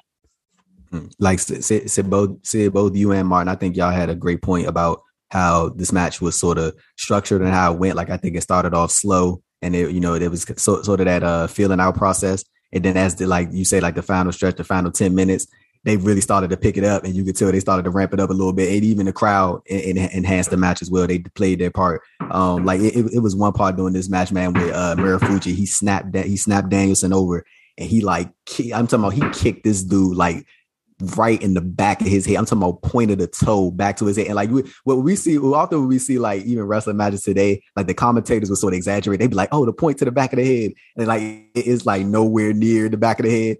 This dude Marufuji kicked Bryan right in his damn dome. I was like, oh my God, bro. I, I know that hurt so so bad. And like mm. like like like I I think the final stretch of this match was really, really, really good. Um the, yeah, much, much just like the uh, reiterate you guys' point um earlier. I think it was more, more so that feeling out process early on then once they got comfortable, or, or, or, maybe it was just maybe that was just their plan overall to just gradually build to it. Um, but yeah, I, I think it was a, a, a good precursor to the uh the main event that that, that everybody remembers very fondly. Yeah, props to them going all out because they knew the main event was to come. But yeah, that, that end stretch is fantastic. Obviously, you know, Dan, Danielson blocking that super kick and then, you know, hitting that German suplex, which they both roll through. And then, you know, in and then ducking under uh, Danielson's lariat, and then that back and forth of roll for temps. You know, with finally Danielson pinning him. That was you know a fantastic yeah. sort of like end to the match. Real, real, real, quick, Martin, who who does Europe think they are charging all that damn money for the final countdown so so Danielson couldn't use it in AEW? Who who do these people think they they, they just robbed themselves of big time streaming numbers? Like I I I, I could not believe that they charged like I I think it was in the I, I think it was I, I, remember I saw Danielson talk about an interview and I saw Tony Khan talk about it as well. And it, it wasn't even a thing of them wanting to use the like it was like they wanted it like on a per show type thing. Like you can use you can use X, Y, and Z for for for these dates, but it's gonna be this much money. I'm like, who do y'all think y'all are? I'm like, like but but but see, the thing is, like, and, and I, I, I, was I don't, I don't know why I'm going on a whole rant about that. I, I, think it was because like when I heard the final countdown, I got amped, bro. Like, yeah, it was, it yeah. was amazing. yeah. yeah, but like it, it's just the whole build to that. It, it's fucking great. But like um like like I was trying to figure out. I'm like they like as a from a business standpoint, you would think that if somebody were to reach out to them about a song that came out, when was this? The 80s when that song came out? Like yep. you, you, you would you you would think, oh shit, like we, we got somebody that's gonna be blasting our music on TV on a regular, like hell yeah, take that and you pay us X amount. But like I'm like, whoever's their manager, they needs to be they need to be fired immediately because you just ruined the business deal. Like it, it, it was it was ridiculous, bro. I, I I'm I'm not trying to go on rant about a theme song, but like this is like legitimately one of the best songs for professional wrestling. Yes. I, I don't know why. Like this song is just great. Like it's the whole build to it, and then of course Bryan going to the top and waiting for the the big final countdown. Everybody's waiting for. Dude, I, I would have lost it if he would have um came out to that song at uh what was that at all out? Um, yeah, yeah, I, yeah. I, I, I, don't know. I, I, don't know why I just went on a whole rant about a theme song. I apologize, but to be to be to be fair, with the way that song builds up, they probably wouldn't have finished all out like, on time with him coming out as the yeah, final uh, sure. thing. But like ECW, they had entered the Sandman with the Sandman's entrance. AEW shit though They were stealing music. Uh, oh, oh of course, of course, of course. Yeah, yeah, that's what they did. Uh, AEW got got got Judas with Chris Jericho. ROH had Bryan Danielson and Final Countdown. It made me disappointed. I love the song and I love hearing them come out to it, but it made me disappointed because by the time I started going to the event, that's when the fans were singing the song with mm. it. So when you hit that Final Countdown and then the fans in Edison didn't sing it, I was like, "Ah." This is not that era. very, very disappointed. You were very disappointed. You yeah, disappointed. I, was, I was, I was like, y'all knew it was coming. Come on, they either did, dun dun dun dun dun dun. Hey, stuff Come on, guys, what are y'all doing? Yeah, I've got to say, oh I got goodness, massive goosebumps, even with the cheesy gay lasers and all that other yes. stuff. You know, I still yes. got like massive. He loved those fucking lasers, didn't he? Jesus Christ! Uh, he must, someone must have done him a deal on like um, a box of those lasers because they were all over ROH events. And even I remember seeing um, what is it, those WWN super shows that they do over Mania weekend, all over those shows as well. So he obviously is getting his money's worth out of them. But yeah, yeah, just love that entrance. Proper goosebumps when it builds up, and yeah, such a shame that we didn't get the crowd singing along with it. But um, yeah, I mean, should we get into this main event? Oh my god, Kenta against Low Ki. Yes. I mean, have you got two better opponents that are matched up with each other? I mean, perfect for each other. Crowd is red hot for virtually all this match. Tons of stiff kicks, you know, as we go through, as you would expect, even like if you've never seen this match before, and just brilliant build up to the finale. My favorite moment of all this, though, was um, the commentary having to explain what the go to sleep was of uh, Kenta's uh, finishing maneuver. Um, yeah, CM Punk was taking notes on that one, wasn't he, Sid? Mm-hmm. Yeah, CM Punk, CM Punk sitting in OVW, like, oh, that's what, that's how you do it. You lift them on your shoulder. Okay, cool. Yes. Uh, you can see a lot of what um both Bryan Danielson and CM Punk took yeah. from Kenta in this yeah. matchup. Yeah, no, for sure. No, I, I definitely agree with Sid. Like, uh, further reiterate this point, you can definitely see that, like, um, Bryan does that. What was it, the bicycle knee? Yeah. You kind of see he, he does that, and he he sort of re- really popularized that. Like Kenta, man, like he. He he he he he he has like a legitimate gripe to be one of those people that's like, oh yeah, you stole my move, and, and people steal moves all the time. You know what I'm saying? Like moves get moves been getting recycled for for years in professional wrestling, but like Kenta Kenta has like really created some stuff that has been used by names who have become some of the top names in the industry. Like, Ken, Ken, I think Kenta is one of those dudes, man. Like, he, like even when he, uh, I had to go too far off topic, but like even when he was in uh WWE, like, the, man, the, the, way they presented this, like they they they shipped this dude off the 205 live, and I was like, y'all are treating this dude like he is like some regular smegular like guy coming in. Like this dude is like legit one of the most established talents in the world, and like they just brushed them off to the side. But like just, go, going back to this, like I, I definitely agree with what Sid said, man. Uh, Kenta is definitely an innovator in the in the business as far as uh, moves go and, and, techniques go and uh, uh, a specific type of style and wrestling goes. And even yeah. I was gonna say, uh, not to interrupt you, Martin, but even like the like you can see in Bryan's match, he does a lot of like European uppercuts, but he focuses more on like holds and submissions he wasn't doing the mid kicks that he does now. He mm, took that mm. from he took that not from the combinations. Well. Yeah, yeah, yeah. I think I think he took that from Kenta as well. So yeah, I think I think Kenta is an influence on a lot of like the top names of the past two decades. I think it yep. is such a shame because obviously you know his body had quite broken down by the time he signed with yeah. WWE, and like we noticed, you know, Bryan and Punk had you know borrowed let's be nice here. Borrowed, uh, you know, a lot of his a lot of his big stuff and gotten it over as their own stuff in WWE. Yeah, so I did feel fairly bad for him, you know, because that WWE run was uh, was awful for him, wasn't it? You know, uh, but he couldn't wait to mm-hmm. get out of mm-hmm. there. But I mean, back to this match though. What's great about it, you know, we have prolonged periods where Low Ki's on top and then Kenta's on top, and but the crowd are quite behind Kenta. Say sort of like Low Ki's the ROH guy here, Andrew. Yeah, the, the crowd definitely was behind Kenta. Uh, it, it, it, I, man, crowds being so amped up, it just it just takes matches to another level. Like even when you look at some of the best matches to ever like, when you look at some of the best matches to take place in the last two decades or the last decade, like the crowds always play such a big role in that man. Like the and with, with and, and, and Kenta Martin, I think you hit the nail on the head. Like when you when we first started talking about it, like you couldn't find two people that were sort of made for each other. Like they they both are physical as hell and they both are stiff.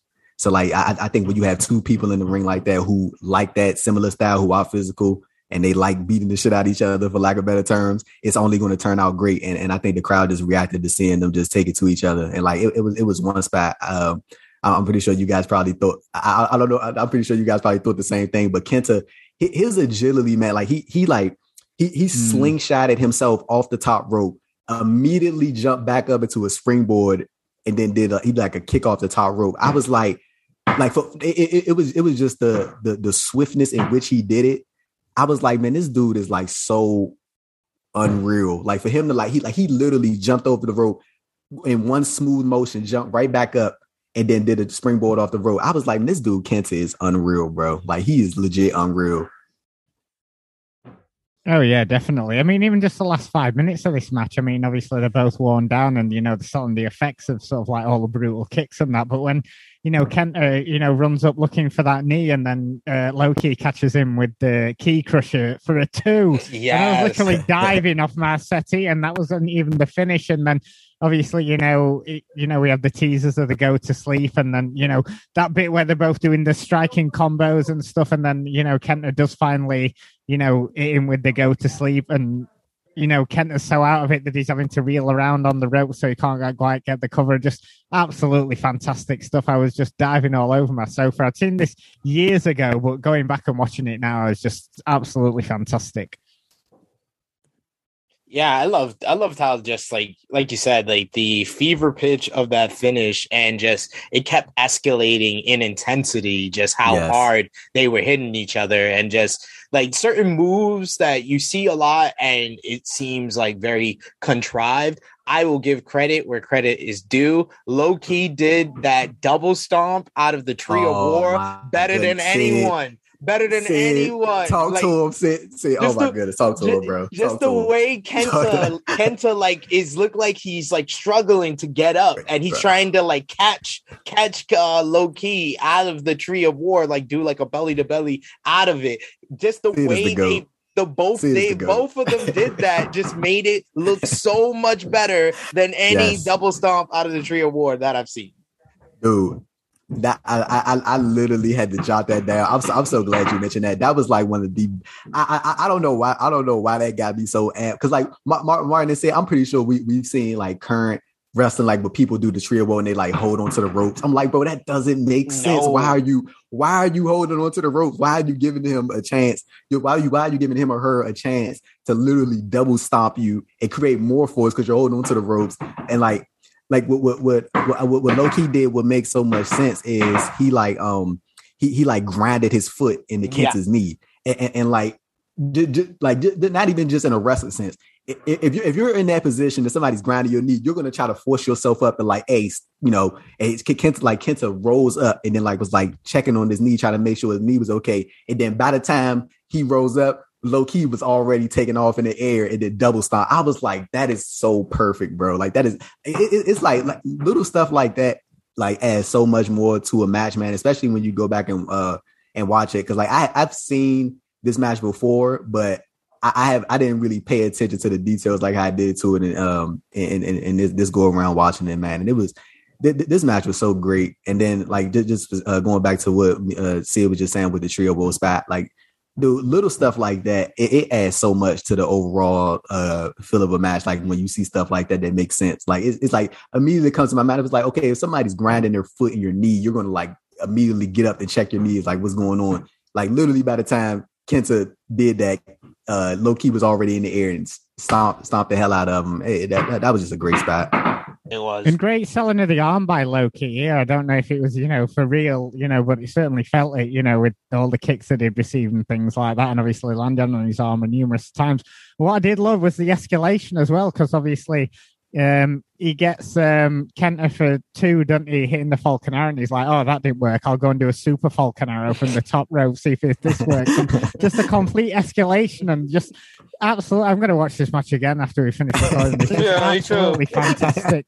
Just yeah, just absolutely brilliant. I mean, I don't think there was any real doubt of even even if you'd never seen the match before that you know Kenta was going to retain here. So I don't think right. Low Ki, you know, was was going to be picking up the uh, the the title here, but yeah, just just that escalation and just how they both felt the effects of the match after, and it wasn't just the like, oh, I'll hit my finisher and then dive on him for the finish. That he really sold that, you know, the him hitting the go to sleep had taken so much out of them and, and things. Yeah, just absolutely fantastic stuff. Brilliant. I mean, oh, Low Ki in this time frame, just one of my all time favorites, and just such brilliant matches that we got out of him. And yeah, I mean, such a shame about him being, you know, the the way he is now. But you know, um, this time period, just yeah, one of the one of the all time greats during uh, 05, 05, 06 for me. That was that was the nicest way to say someone's acting like a dumbass right yeah. now. But uh... there you go. Ma- Ma- Ma- Martin, Martin is very professional, man. Martin is, Martin is very professional. Very professional. Only when but... you're talking about your faves, Andrew. But uh, yeah, obviously, uh, what is it? All the anti-vaccine stuff and that sort of stuff, anti-mask or yeah. whatever. Yeah, that can that can get out of here. But yeah, 05 Low Ki can get in here. But um, yeah, I suppose um, we're sort of coming up to the end of the show, and um, yeah, just any final thoughts, uh, Andrew, on, on on this ROH card from 2005? Man, th- th- this was a fun show. Like I, that's pretty much the way I can sum it up. It was just good. It was just good going back and watching it. Like I, I always get nostalgic going back and watching some of these shows, especially comparing and seeing where everybody is. It, it, it's always fun to compare and like see where everybody is now I always think that's a uh, that, that's really one of the cool things of going back and looking and looking at some of these early 2000 shows, whether it's ROH, TNA, WWE, uh, you know, New, New, Japan, whatever it may be. I, it's just a cool thing, man. And it, it, this show was it was a good time, especially these last two matches. Um, I, I think that uh, that four corner survival match is, is, underrated, probably the most underrated match on the show. Um, Joe, Joe showed out on that show. Um, showed out in that match. I think the the tag match for Roddy Strong and Austin Aries uh, versus Sal and uh, Tony Mamaluke was really good. But but but man, this this, this Kenta and Low Ki match uh, stands out uh, above all uh, on this card. What you think, Sid? Yeah, uh, far and away, that's the match of the night. I mean, I, I like Danielson and Marufuji. I like the tag title match. I liked Claudio and Nigel, but Low Ki and Kenta was just in another class of its own. The way the crowd was invested in it, and it felt like you could feel the big match feel before the belt even rung. Like for someone who was new and had never seen Kenta before, you could tell the fans knew he was a superstar from the way they reacted to him, and it just just gave this this match just a different atmosphere than every any other matchup on the night. And I, it was really cool to look back on this show because, like I said, my first live Ring of Honor event was Final Battle the following year. So to see, okay, this guy was here, this guy was here, they'll eventually get there in a year. It's pretty cool to kind of look back on on this stuff. So I, I appreciate you guys uh, including me on this week's podcast to watch this show back and talk about it. No, thanks for coming on, mate. We really, really appreciate it. And uh, yeah, definitely be up for looking back at some more ROH. Uh, that Man, Man Mayhem One show. I mean, that uh, fantastic uh, Low Ki yeah. on the side tag match. That was yeah. Love to go back and look at that. But um, as for uh, as we head out of here, um, what other things um, have you been up to? I mean, we mentioned the Survivor Series interviews and stuff. Uh, what other podcasts and stuff have you been doing recently, Sid? Well, every uh, week I am over on the Wrestling Daily YouTube channel. Wrestling Daily is a uh, sister or under the Wrestle Talk umbrella. Uh, every Monday and Wednesday, I'm on the Wrestling Daily YouTube channel at 3 p.m. Eastern Time on Mondays with Sat E Niangi. Uh, we do Mocha Mondays where we talk about all of the weekend that was in wrestling. On uh, Wednesdays, me and Alex McCarthy, the OG Daily Boys, uh, we talk about the latest wrestling news or anything that went down on NXT 2.0 or anything that's to come on AEW Dynamite. Uh, Sportskeeda Wrestling, like I said before, I do the Smack Talk uh, review every Friday after SmackDown and Rampage with Rick Ucchino and the legendary Dutch Mantell, as well as the pay per view previews every month with either Kenny Bolin or someone from wrestling media. I've had Andrew on there before. Surely I got to get Martin on there for sure as well in the future. And then my real mainstay, my my lifeblood is the True Heel Heat uh, YouTube channel. That's uh, the YouTube channel that I created with my friends out here in New York. We do daily content, daily live streams. In about an hour and a half, I'll be going live over there uh, when we're filming this. At least uh, I'll be going live over there for our Survivor Series roundtable review. Uh, so it will be up by the time you guys listen to that. Uh, every Saturday, 11:05 a.m. Eastern time. We go live with our flagship podcast, True Heel Heat, with myself, Miss Chrissy Love, Top Guy JJ. I also do a review show where we go back in time, but a little bit farther than Ring of Honor to the Monday Night Wars between WWF and WCW, and we review both shows. So a bunch of different things that I do on YouTube or podcast wise, and then I do some writing for Sportskeeda Wrestling. I do featured writing, and then I do some featured writing for Wrestle Talk. So as far as if you want to read an article or see a podcast or see a YouTube show, I am somewhere. I'm somewhere where you could where you could find me. So I always appreciate the support. Also, always appreciate being on platforms like Post Wrestling with all the great stuff you guys are doing. The NWA podcast, Wrestling Adventure here. Uh, you guys are awesome, and you guys are doing even more content now. So I love seeing you guys grow and love seeing the wrestling media game grow the way it is and being a part of it.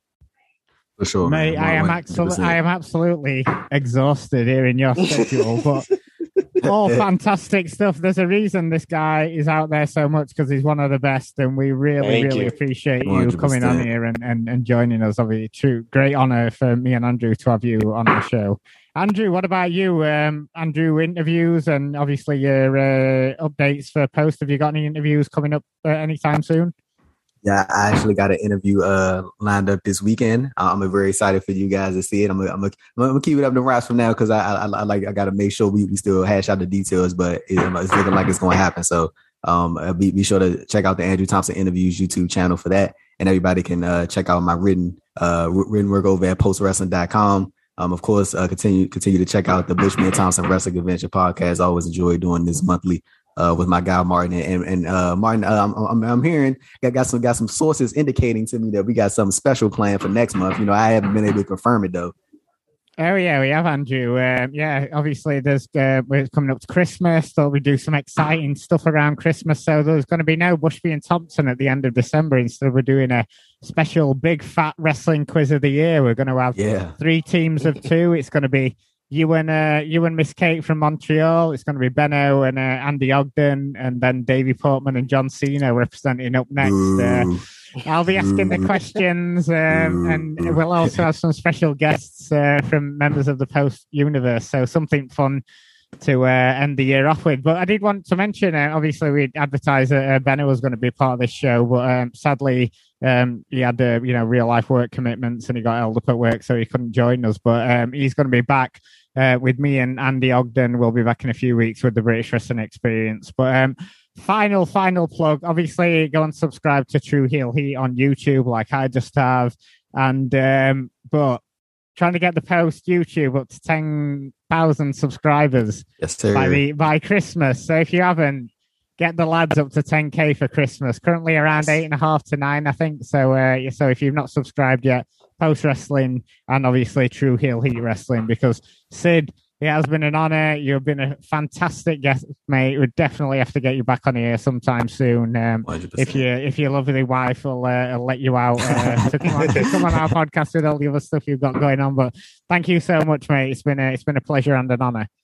Ah, thank you guys. It's been so much fun and I am I am ready to watch more Ring of Honor. So whenever you guys want me back, just let me know. We'll make it happen. I'll I'll put in an appointment with the wife. For sure, hundred percent. Go, go, everybody. I just reiterated again. Go subscribe to the the True Heel Heat Patreon on top of their YouTube channel. They do a ton of good audio content, video content. Like highly recommend uh, not not not just saying that because he is here. They do a lot of great work. They pump out a lot of content. So if you definitely looking for your dose of wrestling and you're looking for different opinions, different takes, definitely go subscribe to them, man, and go support them, man. Uh, a, a diverse group of people. Uh, they they, they have a, a, very core group of people there, man. A lot a lot of black people being spotlighted on that channel, uh, especially on their Patreon subscription service. Um, that definitely go subscribe to True Heel Heat. It's definitely worth your money and uh, uh good good people you supporting as well. Thank you, good definitely. brother definitely, and definitely a lot of sort of like uh, diverse and unique shows. So definitely get on that. Um, yeah. So without further ado, thanks for listening. We'll be back with um, with British Wrestling Experience um, the second week of December, and then the big fat wrestling cause of the year at the end of December, and uh, we'll catch you then.